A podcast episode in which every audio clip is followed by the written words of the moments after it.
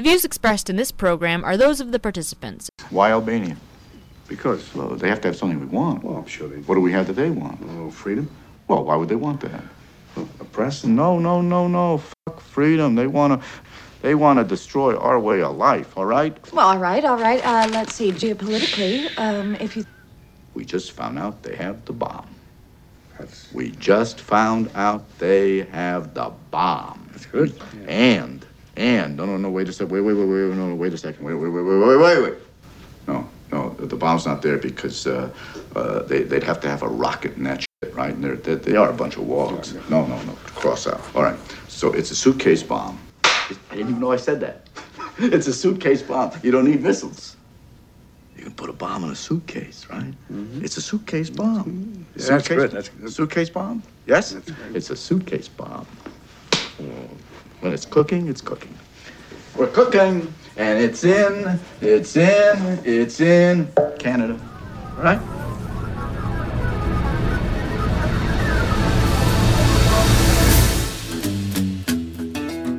Welcome, everyone. It is Thursday, February 10th, 2022. I'm Bob Metz, And I'm Robert Vaughn. and this is Just Right, broadcasting around the world and online. Join us for an hour of discussion that's not right wing. It's just right. fade into color color into black and white. Under the bedclothes, everything will be alright. Yes, the suitcase bomb dreamed up in our opening sequence from the movie Wag the Dog did indeed turn out to be in Canada, whereas of this day the world is still looking on in awe as Canadians demonstrate a passion for freedom not seen since their involvement in the last World War. If you've never seen Wag the Dog, dark comedy though it is, it'll enlighten you immensely in terms of understanding just how easily the tail, namely the media and government propagandists, can wag the dog, the citizens that they're supposed to be serving and protecting. What you're about to hear on our show today, I believe, is a very uniquely focused and exclusive perspective on the Truckers' Freedom Convoy in Ottawa and on the truly sinister nature of the people who are currently in political power in this country of Canada. To that end, we'll be hearing a spotlighted segment of Robert Vaughn's Just Right conversation with Salim Mansur that was posted to our YouTube and Rumble channels on February 4th. And I'm going to begin with an exclusive observation brought to my attention by someone who attended the Ottawa rally last week. And I have to say that it was most disturbing and a bit upsetting, and not for any of the reasons you might expect. I'll share it with you right after, encouraging you to write us at feedback at justrightmedia.org, hear us on WBCQ and on Channel 292 Shortwave, follow and like us on your favorite podcast platform, and visit us at justrightmedia.org, where you can access all of our social media links and archived broadcasts. As always, your financial support is appreciated and is what makes this show possible. Well, the by now infamous Truckers' Freedom Convoy that arrived in Ottawa on January 29th and continues to this day was attended for four days by a lady I know named Tekla Ross, whose permission I have received to publicly share both her name and her message about something she witnessed at one of the Ottawa rally speeches. Tekla happens to be the Freedom Party of Ontario's representative and upcoming candidate in the Ontario riding of Haldimand Norfolk in the June 2nd Ontario election. And on Tuesday, February the 1st, she wrote me the following email. And I quote Dear Robert, I am heading home from attending the protest in Ottawa this weekend. I took as many photos as I could, but I have to say that they are very similar to what many others have already posted. Through all the speeches and cheers and noise, I finally realized that there was a hidden, unspoken reason why many, perhaps most, people are there. Yesterday, Dr. Byram Bridle spoke to the dwindling crowd. He spoke eloquently about the dangers of the vaccines, and then he asked the crowd, Raise your hand if you know of a personal acquaintance who has suffered a serious reaction not just aches or other minor problems, but serious reactions or death. A hush fell over the crowd. People quietly raised their hands. I looked this way and that and was shocked to see how many hands were raised. The man beside me raised his hand, struggling to hold back tears, and I along with him. There was a silent moment of grieving. Freedom from tyranny is important, but many are here because while we can't explain it, we know that our families, our children, our lives are in real danger. Rachel is crying. Who will console her? We are trying to save the children. The government has become the enemy. Tekla. End quote. Now, I have to confess that after reading Tekla's account, I sat there in front of my computer, kind of frozen. Consider the implications. And you know, I myself am among those who would have raised his hand at that Ottawa event had I been there. This is the real elephant in the room when it comes to the COVID narrative. It is, as Tekla described it, the hidden, unspoken reason that many have kept to themselves about the tragedies which lay beneath the entire current crisis. But bringing those tragedies into the limelight is not our mission today, because those consequences, whatever they are, are in the end a consequence of the political machinations of our politicians. Our mission on today's show is to impress upon you not any of the dangers of the injections, not even about the evils of the lockdown per se, nor about the science, nor about the irrational news media, all of which will still be mentioned, of course, but mostly about the truly sinister and evil nature of the elites who believe they have a right to rule without any accountability to those they're ruling.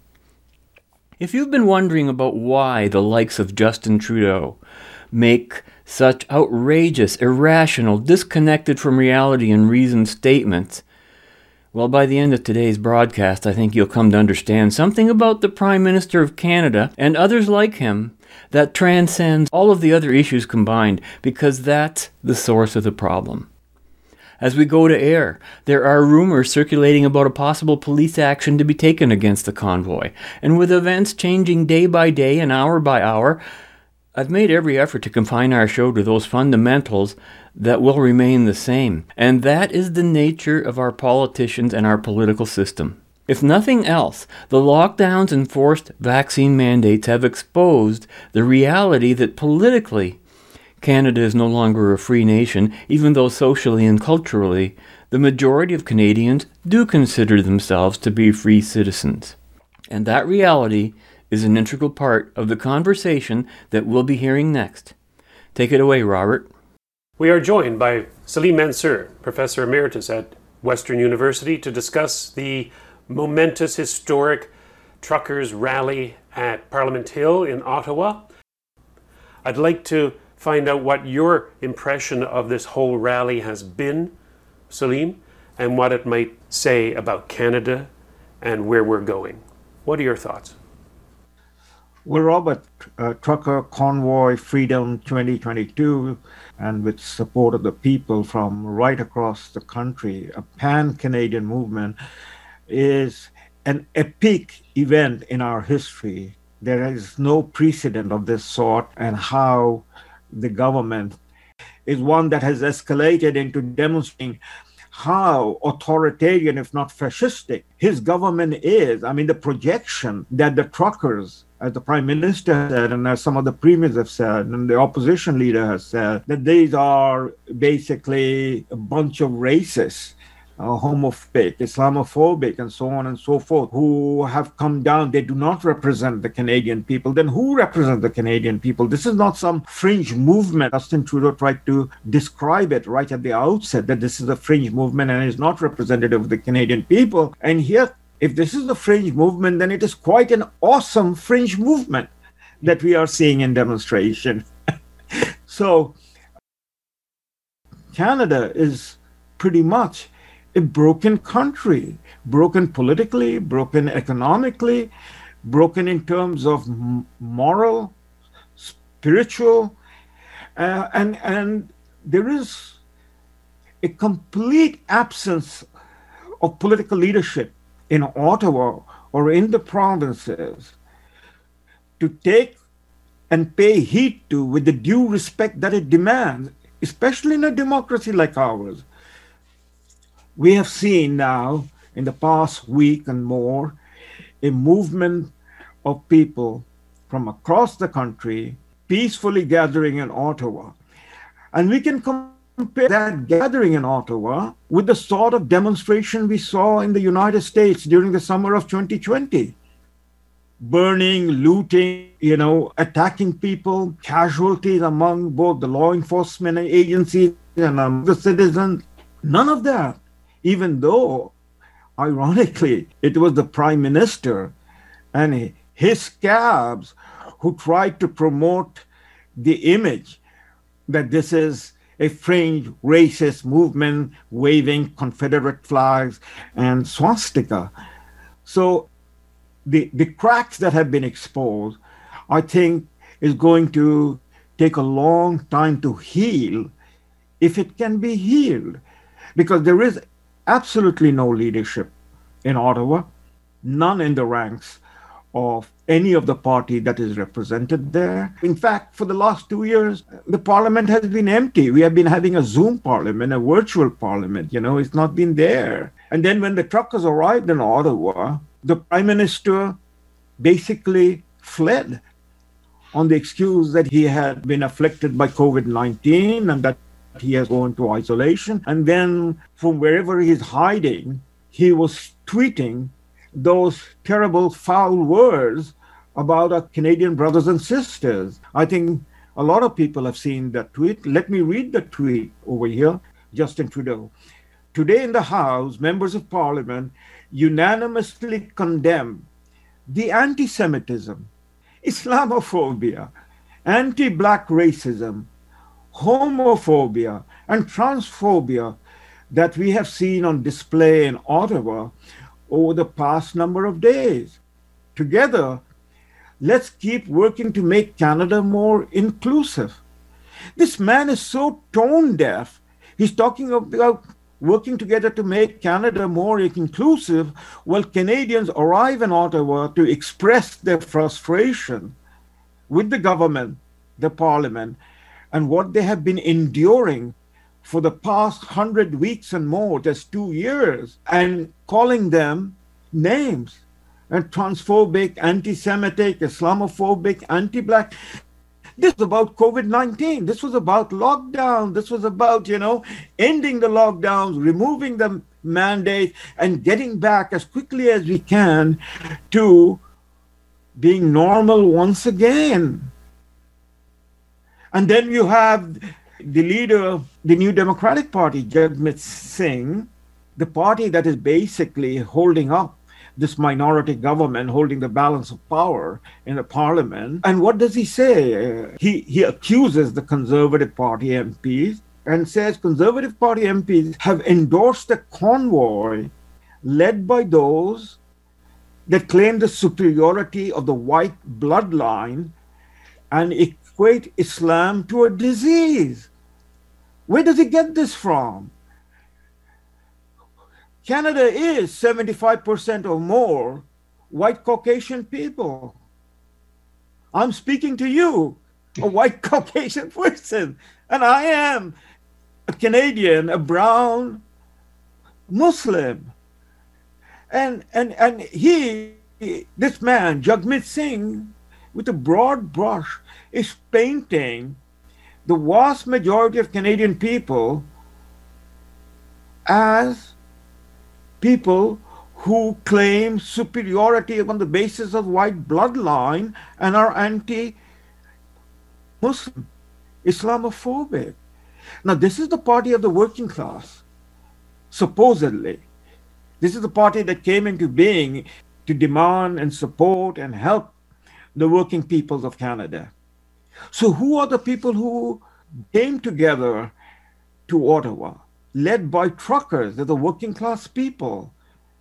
And this man no longer seems to care about them or represent them or go and stand with them, but engages in vilification.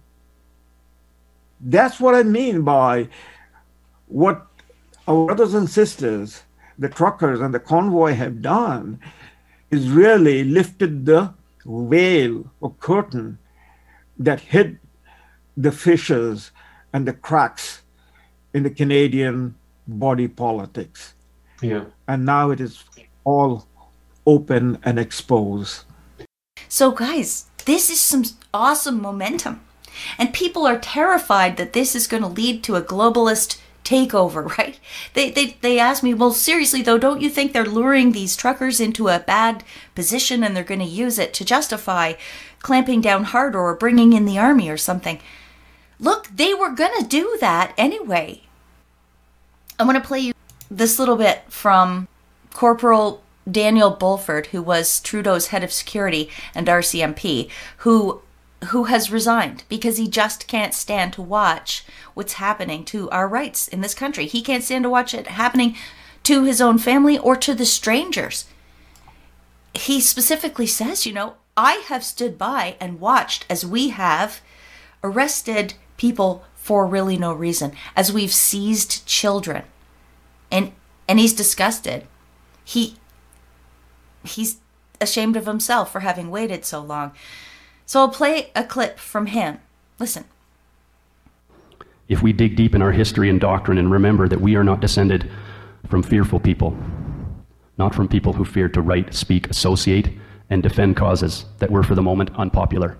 That's Edward R. Murrow. I feel that we have detracted so far from the values and culture that form the core identity of what it means to be a Canadian. That belief in ourselves that we are a humble, welcoming, fair, and compassionate people. When I reflect on these past months, I even recognize that same failure in myself. We are divided, with both sides angry and fearful of each other, and how much worse this will get. Our language has been used to divide Canada into an us versus them mindset the responsible versus the irresponsible, the anti vaxxers versus the sheep. We cannot continue to allow this decline toward a further divided, increasingly authoritarian state. We need to communicate honestly and courageously to make our perspective heard so that others may be given the opportunity to understand. If others have not sought out both sides of the argument, it's no wonder they think and believe what they do. It is time to be strong in mind and body and in character. It will require sacrifice and preparation. The sacrifice will be of the comfort and the security that can be found in remaining silent. It's difficult to have discussions with people who disagree on such a contentious issue, but that's a good place to start. Courage takes practice. If you're actively exercising peaceful noncompliance, go with a group if possible. There is strength in numbers. It will be hard and awkward and very uncomfortable at times. However, if we continue to allow this unchecked by our silence and compliance, then the failure to effect change is on our shoulders. We can live up to the anthem, the true north, strong and free. I have drawn my line in the sand. No more silence and compliance for me. Life will not be the normal of before. Relationships and careers will be sacrificed, but we will learn who we can rely on.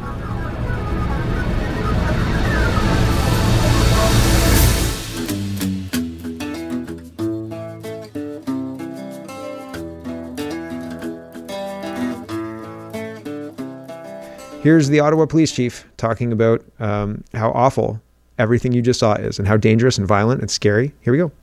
We have increased ability to identify and target protesters and supporters of protesters who are funding and enabling unlawful and harmful activity by the protesters themselves. Investigative evidence gathering teams are collecting financial, digital, vehicle registration, driver identification, insurance status, and other related evidence that will be used in prosecutions. Every unlawful act, including traffic and insurance violations, will be fully pursued, regardless of the origin, at any time in the future. The primary focus of each of these measures will be on the unlawful behavior connected to the ongoing demonstrations. This includes parallel and counter demonstrations. We strongly urge all demonstrators and those engaging with the demonstrators to act lawfully, peacefully, and respectfully. The hatred, the violence, the illegal acts at Ottawa residences and businesses have endured over the last week is unacceptable in any circumstance. What hatred? What vile acts? Honestly, like the creating a narrative out of thin air. What is he talking about? The Ottawa Police Service and the City of Ottawa are bringing significantly greater resources to restore order, hold offenders to account, and protect our neighborhoods. The current demonstration in the parliamentary precinct red zone remains unresolved despite significant successes in reducing the number of trucks and demonstrators while preventing riots, injuries, or deaths. We'll leave it there, but I, I think that you get the picture of the point I was trying to make. Um, the dance party is not nearly what he's trying to make it out to be, right? Uh, and the only people who should be ending this protest, and the Ottawa police say uh, that their goal is to end the protest. Perhaps he didn't say that yet, but he does say that. Um, and that's not their job. Their job is to facilitate people's right to peacefully protest and allow um, Justin Trudeau to face the music when he's, uh, I suppose, feels like there's enough pressure. And I do it. I don't know that. I don't know that he's feeling the pressure yet. Just going to say, Salim, that um, regarding those, the, the exposition of the lies and the cracks and the fissures, I would call it chasms and canyons. Viva Frei, David Freiheit, was in Ottawa to try to get an accurate position on what has happened there, regardless of what the mainstream or mainstream press paid for by the Liberal government have been telling Canadians. So he went, for example, to the War Memorial. It's pristine. There's no graffiti. There was nobody there, even though there were thousands of protesters. He went around the uh, memorial to see the color of the snow because the mainstream press said that people were urinating on the monument. No, they weren't. No evidence. And it hadn't snowed since that came out, so there's that. He went to see if there was garbage on the street, and what he found were garbage bags put up with garbage in them to collect garbage. He saw people picking up garbage, what little there was. He saw people clearing the snow so that people didn't slip. He saw people, an Aboriginal group, setting up their part of the rally. So there's your racist narrative right there. It doesn't exist. He interviewed black people, he interviewed truckers, he interviewed uh, a doctor who confirmed everything that we've been saying about this whole situation. And there is not just a rift, a small chink in the difference between the mainstream media and government and the people. There is a wide divide, and it's become so blatant that anybody with a camera, anybody with a cell phone can now go out there and just reveal what a bunch of lying, deceitful, far left extremists are the journalists in Canada, at least those part of the mainstream media. And this to me is fantastic. I'm loving it. That when uh, Rosie Barton says one thing, that it's created by Russians, for example, a guest on CBC said that. Russian collusion, here we go again. And you go out there and you see Keean Bexte of the Counter Signal, Andrew Lawton of True North, go out to a press conference to which the lying mainstream press were denied access to meet with the organizers, Benjamin Dichter and Tamara Lich, uh, the original organizers, because this quickly got out of hand and that was the original convoy, and now you had about seven other convoys all coming to Ottawa. There's about a 40 to 50 person core group of people trying to organize this rally. But Benjamin Dichter and um, Tamara Lich gave a press conference where they basically destroyed the main mainstream media narrative, destroyed the narrative of Jagmeet Singh and Erin O'Toole, because he's part of it, or was part of it, he's gone now, and destroyed the narrative of the far left extremist, racist Justin Trudeau. And I have to use these terms, these, these adjectives to describe these people because they're using it on us. It's time for turnabout. They are the racists, they're the extremists, they're the Marxists, they're the globalists, they're the destroyers. They hate life, and it's showing. And we're, as citizen reporters, showing it. So this has been a great event.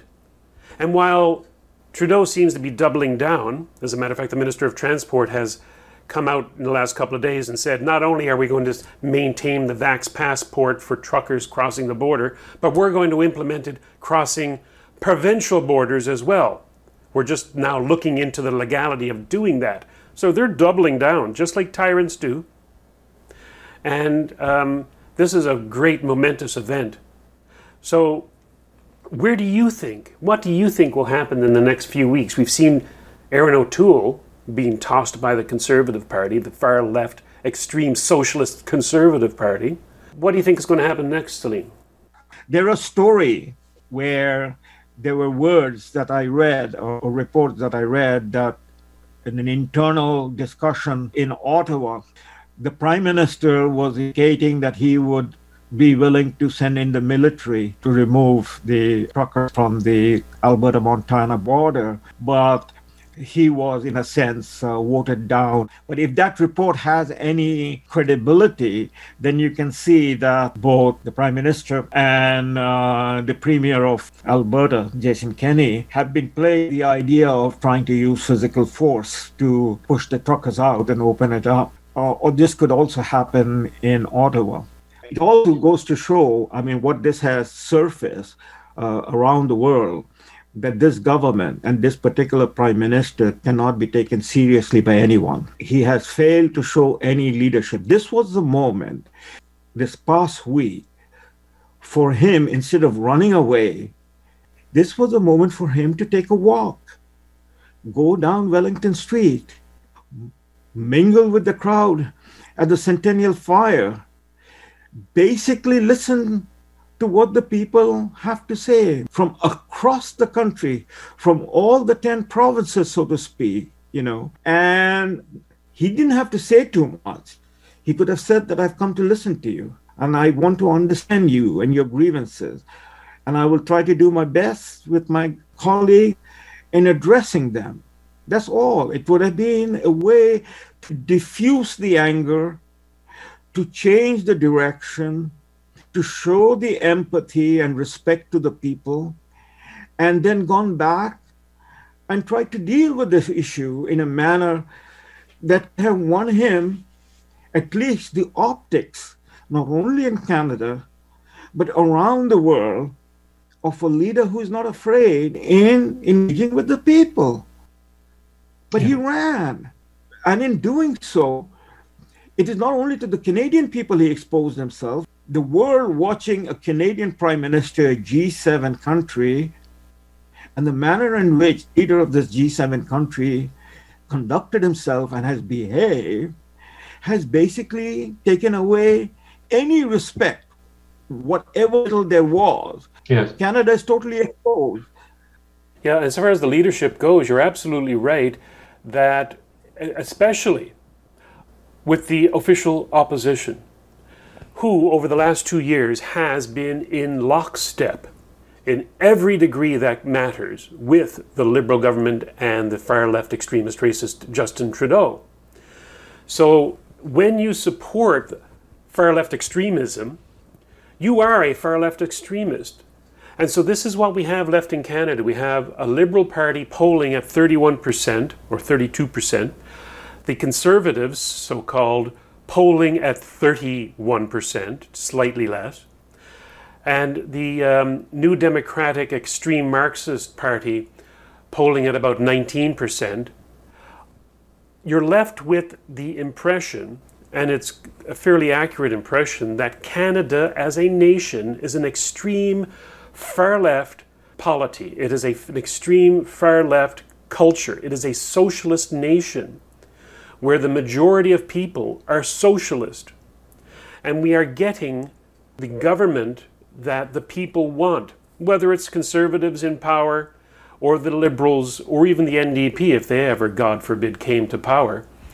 we're getting the government we deserved. And why? We're getting it because the school system has been usurped by Marxists. The mainstream media drives the culture, drives the polling. So the media and the pollsters are what the leaders, so called, look to to see how they should act. Hi, guys. This is uh, Gad Saad. This uh, conversation came up in a very impromptu manner given uh, the events that are unfolding before our eyes. Today, I have BJ Dichter, who is a spokesperson and an organizer for the Freedom Convoy. Tell us first, what is the Freedom Convoy about? What are, what are the demands? Just so that people can wade between the nonsense that's being spewed about the Freedom Convoy and the reality. Take, take it away.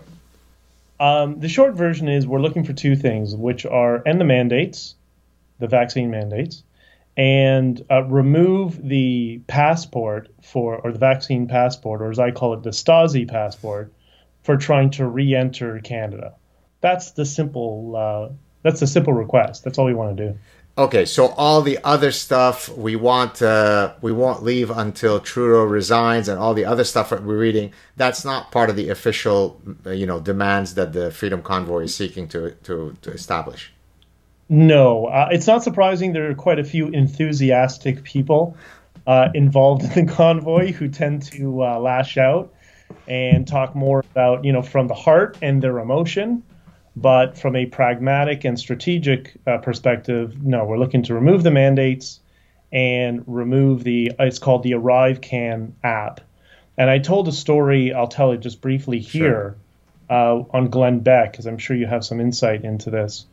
The very first time I used it was last week, and I drove up to the border and I pulled my phone out to give to the border agent along with all my paperwork and my passport and whatever. And he says, "Oh no, I don't need to see your COVID passport." And I said, "What do you mean you don't need to see it?" He said, "Oh, we can detect your phone that it's when a certain proximity of the booth, so we know who you are, and all your information data comes up on the screen, and it's correlated with that passport." Wow. And, I, go ahead. Yeah. And I just, you know, it occurred to me at that point, like, well, if they're just doing that on the border, uh, how difficult is it going to be to expand that to urban centers across the country without us even knowing? And that's what China has. And you know, what was was interesting. Like, th- this is my regular phone. I would never put that spyware, spyware in my regular phones. I have a separate phone just for the passport and an email address I never use, nothing traceable, separate account. So it doesn't even have a SIM card in it. Yet it's still connected to the booth because I was logged into the Wi Fi in my truck. So even with just the Wi Fi, not connected to the cellular network, it still detected me. Wow. It's crazy. That that is a bit creepy.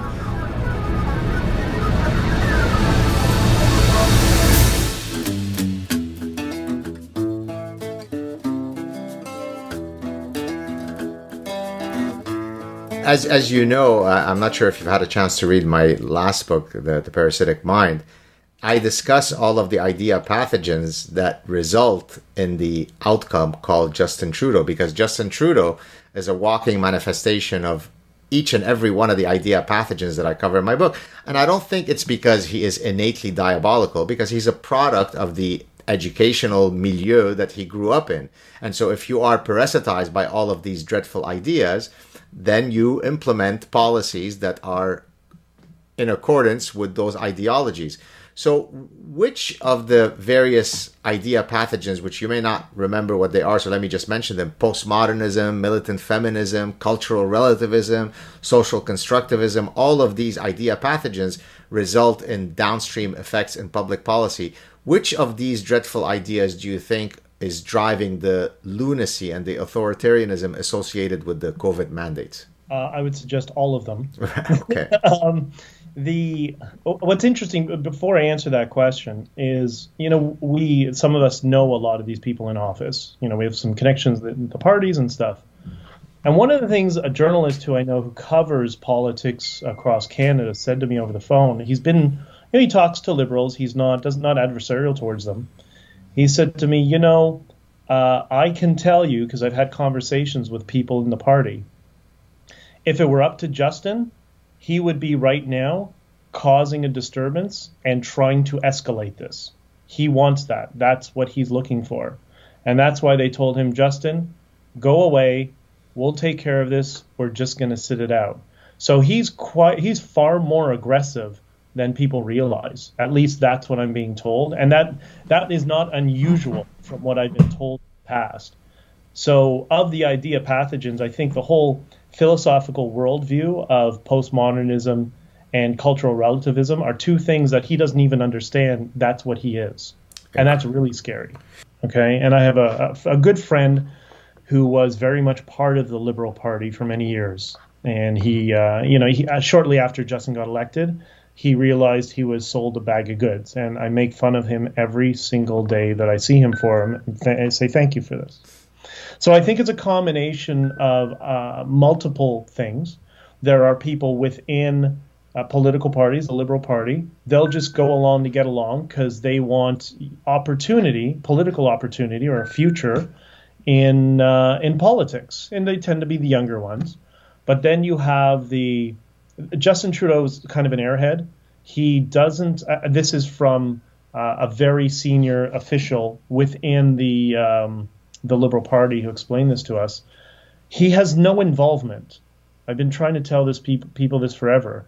He has no idea. You know, he has no idea what. Uh, he doesn't watch the news. He's kept completely isolated. He doesn't make policy decisions. He had no interest in politics. So what they've done, if they decided he's going to be, and he let it slip one time, the relationships manager. So he's the actor. They want to go say something. They say, Justin, talk about A, B, and C, and he goes goes and does it. That's why it seems so incongruent. He'll talk about things in a time that just make no sense and anger people because he has no idea. Now, the team around him, his best friend Gerry Butts, he essentially runs everything with Katie Telford, Omar Alghabra, Navdeep Bains. They are the ones who is no longer there, and Eric Hoskins is now the the uh, the new replacement. So he is just a mascot. We're dealing with a team of authoritarians who are not only authoritarian but opportunist. I would argue that Gerry Butts is an extremist which is why Trudeau comes off as an extremist. He just tells them, "Go here, do that, say this. I got your brother. I got your back, brother," because they're best friends. But extremist right? along which ideology? What's the purpose of whatever it is that they're trying to institute on the Canadian public? What What is the ultimate goal? What? Co- collectivist ideology. Okay. Right, and and that does align with the goals of you know Klaus Schwab, which I jokingly say, well, we for the third time we have a a left wing German who's going to save the world. What could go wrong, right? Um, and uh, you know, our, our finance minister is on the board of the World Economic Forum, right. as is Andrew Scheer, the former leader of the Conservative right. Party, as is Michelle Rempel, an MP who I used to be good friends with. Yeah, she's, so she she's been on, she's been on my show. Yes. Yeah, and then she went to Davos, and then she came back and started apologizing for being a cisgendered white female. I did see that. That did surprise me. Yes.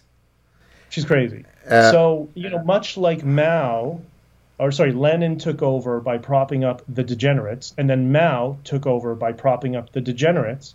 We live in a society where these people globally are trying to institute policy, so it seems, to prop up the degenerates and cause conflict. And, you know, politicians will go where the donations money for their campaigns are. That's how it works. That's how they buy the influence. It's not like in the movies, there's a bag of money. That, that's not how it works. It's donations to campaigns and opportunities to sit on boards of companies. That's what they're getting. I was one of the early guys who repeatedly warned the world about Justin Trudeau before he became prime minister. And I mm-hmm. famously went on several high profile shows. I'm well aware about some of the psychological reasons that drove people to vote for an empty vessel, a vacuous piece of g- pile of garbage. In Arabic, there's an expression that says belatame. Belatame means someone who has no substance, no taste, no right. They're they're so vacuous. They're such an empty sack of platitudes that they you couldn't taste them. Right? It's a really powerful. Arabic is a very powerful language and so yeah. Bella Ta'me refers to Justin Trudeau.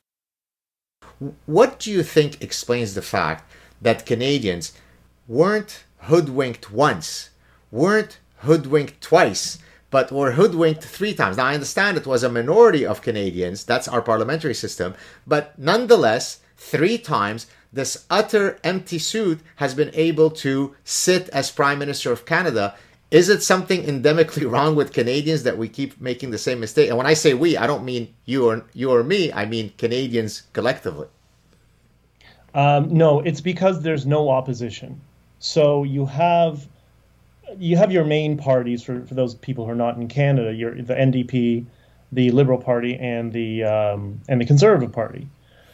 It's really the Conservative Party and the Liberal Party are the only ones that have a chance to ever get an election. The NDP is there as a tool for the other parties to swing votes in uh, in other directions. But what's happened is the Conservative Party, my party, who I would never vote for right now, by the way, and didn't vote for in the last election and the election before that, they have been doing their very best to chase communist Justin off a cliff. And I remember having a strategy meeting with them many years ago, uh, oh, many years, several years ago. And I said to them, like, if you want to go this direction and you want to be more, as I worded it, libertarian on social issues, right? I'm with you. But don't chase them off a cliff. But that's exactly what they've done. The reason they've done that is because the same lobby firm that controls the Liberal Party also controls the Conservative Party now. So look at it this way: this particular firm, this is one of them, but there's there's only a small number of them. This particular firm I'm thinking of, it was co-founded by two people, uh, four people. Two are conservatives, and the other two are Katie Telford and um, uh, Rob Silver. Katie Telford is Justin Trudeau's chief of staff. So her lobby firm is controlling the Conservative Party in terms of, you know, not authoritarian control, but policy directives and think tanks and university studies and all this nonsense that you see in universities. You know, when the, the urban planning department comes with a study for a think tank that says 99 point, sorry, 109% of Canadians want bicycle lanes in the middle of rural Alberta. No, we have the data. We can show the polling, right? Well, that makes its way up the chain to these lobby firms who then help turn that into public policy. And nobody in this mechanism has the wisdom, the moral will, and the moral skill to say, wait, that doesn't sound right. Right. And that's so they're all vacuous. Erin O'Toole is just a bald, ugly version of Justin Trudeau. Right. Much like we like to joke that uh, Justin Trudeau's an airhead. Erin O'Toole is known in the legal community as an airhead. That's why he never made it uh, in the legal community. That's why he went into politics. You're listening to Just Right, broadcasting around the world and online. Even though Scott Moe and Jason Kenney are planning to talk about reducing mandates, here I'm in New Brunswick. Premier Blaine Higgs on July 31st came out and said, no more restrictions. Take off the masks. We have to live with COVID. What happened five weeks later? He got back and, and, and implemented some of the most dramatic and draconian and tyrannical impositions onto the people of New Brunswick than any other province except perhaps Quebec. You had to register to get into the province as a Canadian. You had to quarantine for two weeks as a Canadian. Everybody's being tested, and um, everybody still has to wear a mask, even out on the streets. So take with a grain of salt when Scott Moe says we're going to reduce the restrictions. The convoy goes home. The CBC comes out and says Scott Moe is, is killing people. And so he just might change his tune four or five weeks from now and get back right on board with everything that the far left extremist racist Justin Trudeau is telling them to do. Well, these are the same cast of character. I mean, we are. It is the same pack, shuffled deck of card, and expecting a different result. And the whole cast of other politicians across Canada, in in terms of mainstream political party, none of them have demonstrated over this past two years any desire or ability or sensitivity to listen to the people. So much has happened. so much has happened in terms of wrecking of the economy. Middle class has been beaten down in a manner that we have no experience. Families have been broken up.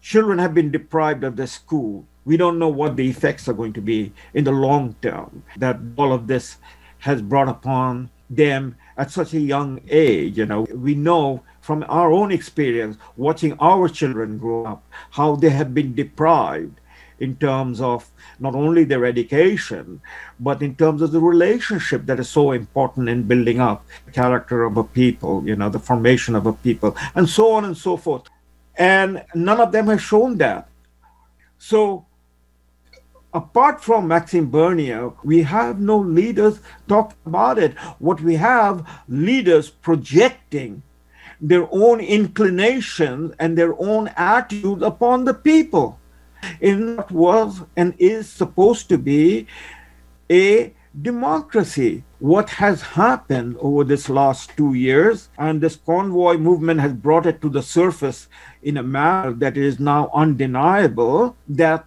the ideas that we have held for so long with such conviction that Canada is a free country, that a constitution provides for the defense and protection of the freedom of Canadian, is basically a hoax. There is no freedom in Canada. What we have is a rule by an elite that imposes upon Canada their whims, their caprice, and their direction. But when the time came, when the people rose up and said, you know, what about our rights and freedom that we were told to take as granted? You know, this is the 40th anniversary, the Charter of Rights and Freedom. We find that it is non existent. And then when we read the documents, and the people need to be educated upon this, you find that these are all conditional based upon whatever the political leaders want, whether it is Section 33, whether it is the very opening Section 1 of the Charter, the limitation clause. Yeah, just to let people know, Section 33 is the notwithstanding clause. Yes, that's right. But Section 1 is the opening clause. That is the thing that you have these rights until we, t- we tell you you do not. The former Premier of Newfoundland, Brian Peckford, he has now launched a case uh, on the question of mobility rights that has been violated in, in the Charter. Well, good for him. But where were the politicians, sitting members, current politicians, current crop of politicians, both in Ottawa, in the parliament, and right across the country in the provincial legislatures, who would have stood up and said, all of this thing that is being pushed through by the governments, provincial governments and the federal government, is in violation of the fundamental rights of, of the people of Canada. Nobody stood up. Yep. Nobody talked about it. Nobody questioned it, you know? So we now confront the issue. What is it that we have been living with for all these many years? It is only in a crisis that these issues come forth, you know? So what we have been living through is the formula of peace, order, and good government that is embedded in our BNA Act 1967 well, peace, order, and good government, which is what Justin Trudeau will say, and which is what Doug Ford will say, and Jason Kenney will say, that is what they are doing, you know, in confronting this COVID pandemic. And so suspending just about everything that we basically have take for granted because nobody questioned it. And, you know, we understood that we are a free people. But they come along and they said, no, you cannot go out for front, you cannot gather for Christmas, you cannot go to school, you cannot go to libraries, you know, and so on and so forth. And they pushed mandates through, all under that rubric of peace, order, and good government. But peace, order, and good government is a formula that can very well be practiced in Fidel Castro's Cuba, in Maduro's Venezuela, in Kim Jong un's uh, North Korea, and so on and so forth. Any one of these petty dictators or totalitarian leaders, all the way up to, you know, Stalin and Mao and others say, you know, what we are doing, we are doing for the people in terms of peace, order, and good government. That's an authoritarian formula. It is not about, as in the American Constitution, life, liberty, and the pursuit of happiness, and, and, and therefore the Bill of Rights that cannot be touched by anybody, that those are something inherent in the people, endowed by the Creator, and cannot be touched by anyone. But in Canada, now we are exposed.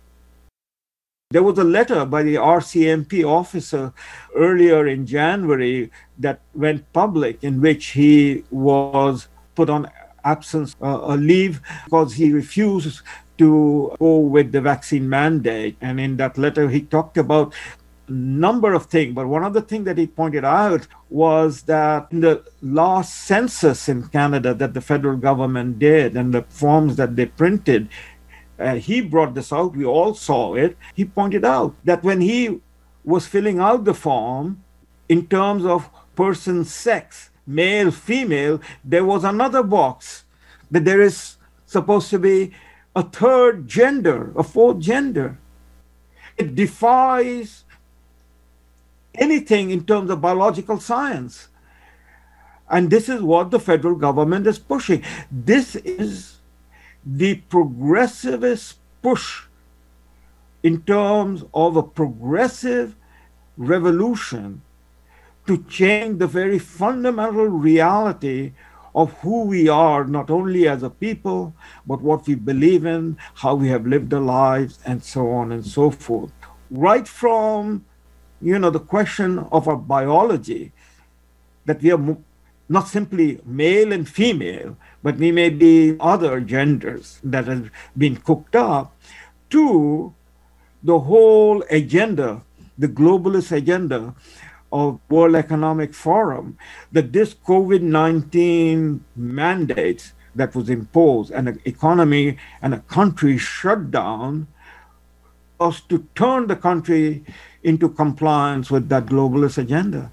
And again, apart from the PPC, no other political party and political leader was speaking about it. We are living in interesting times. I believe that's a Chinese curse, isn't it? So we're living a Chinese curse for real. Thank you, Salim. Great discussion. Appreciate it. Thank you. Here's Justin Trudeau responding to um, Ottawa. This is honestly Justin Trudeau um, talks to about the trucker protest. Justin Trudeau expresses support for the nation's capital, Ottawa. We're with you. He, says, you know, we'll support you in climate in this climate change fight. Really, Really, this, this is where Justin Trudeau. It looks like he just got out of the shower and didn't bother to dry his hair. Uh, he seems confused and kind of uh, pre- preoccupied with something else. And he, instead of addressing the truckers' massive dance party that's out in front of uh, Justin Trudeau's proverbial government house, um, he's like, "No, don't don't worry about climate change, man. We got your back. We're totally gonna we're gonna solve climate change just like we solved Canadian unity and racism." Here we go. You've been through a lot in these past days. Uh, we're to have your backs. We're to keep having your backs. I know this is a really difficult situation for you, uh, but we're to stay strong and focused on you, both supporting you and on making sure you get through uh, the larger crisis that we're in uh, of climate change and of pandemic at the same time as we support you through this uh, difficult moment for all. What? what? you know, uh, I did see the footage of the truckers dancing, and climate change is something that we will support you guys on. Don't worry. We've got your backs for climate change, everyone. Uh, Justin, what?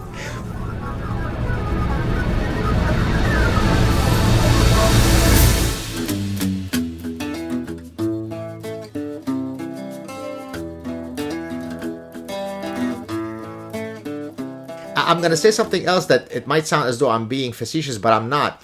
Most people yeah. say liberal sounds right. I'm a liberal person. Conservative yeah. sounds old school. I don't like homophobia. Conservatives are all racist homophobics. It's at that level of thinking that most people operate. So, is there a way for us to convince people that the decisions that you make when you go to the ballot box have to be taken more seriously because otherwise tomorrow there'll be another Justin Trudeau that comes along, just like there was Joe Biden, just like there was Kamala Harris, just like there was Barack Obama. Remember, Barack Obama, to all of my super progressive smart colleagues, he is fantastic because he is tall, he is thin, he's lanky, he has a mellifluous voice, he speaks with the cadence of a Southern Baptist minister. Every single syllable he utters is a platitude sack of. But my God, is he intoxicating and alluring. On the other hand, Donald Trump, with whom I might agree on every single one of the substantive policies, I detest him. He's disgusting. He's an ogre. He's vulgar. He's fat. He's cantankerous. So I think therein lies the problem. It's the psychological weakness of people not being able to allocate the right cognitive resources to make the right decision. What are your thoughts? Uh, I think you're uh, completely right. Uh, I have a friend. He's one of the three people at the CBC with a functioning brain. And it's very interesting to hear the stories he tells me of what goes on in there. Like, for example, they have instructions how to use the washroom now during COVID. Right. If you're in this, I can send you a picture of this. If you're in the stall and somebody walks in the washroom, there's instructions on the back door of the stall. If somebody walks in, you're not permitted to leave the stall until that other person leaves the washroom. Wow. That's that's the ridiculousness of these people, right? Um, so yeah, I think there's uh, they, they you would know more than anybody. People do not make decisions based on data or information. People make decisions based on their emotions. And my friend at the CBC, the reason I tell you that story, I asked him once. I said, "Let me ask you about white privilege." Now we all know Prime Minister Blackface identifies as African American. Exactly. We know that. But he's actually white, so why does he get away with it? And he said, Oh, he's attractive. what do you mean? He's attractive. If- If you're attractive, it's okay. You can be white and be attractive, that's fine. The minute you're not, then you know you're the scum of the earth. I said, Really? That's what you think? He said, Yeah. That is uh, that's the nature of now what's the cure?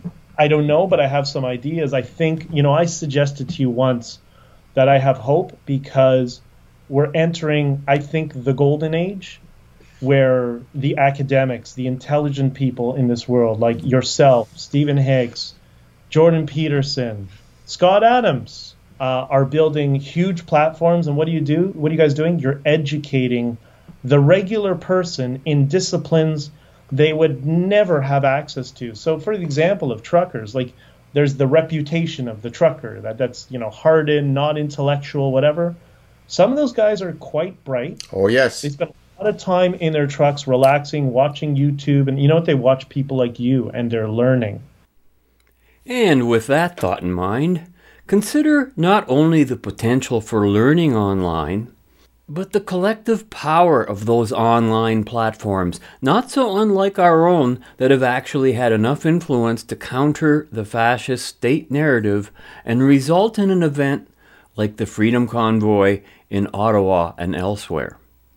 And as to the overarching question, is Justin Trudeau just a Trudeau? because if so, it would be impossible to negotiate or even communicate with the likes of someone like that.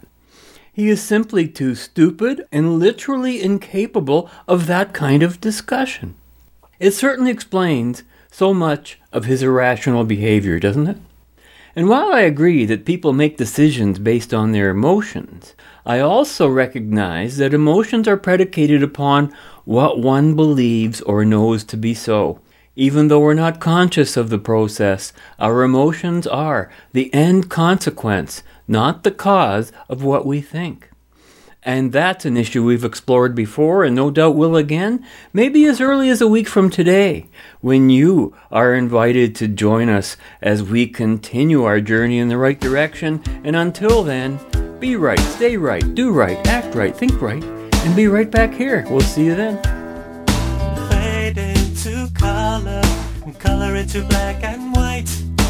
Under the bedclothes, everything will be alright. I don't like this. Oh, I do. Ever since I came to this planet, I've had to obsess over what to wear and how much to eat and how to fix my hair, but all of a sudden there's order again, and all my decisions are made for me. But we're losing our individuality. Why do you say that, number 1258?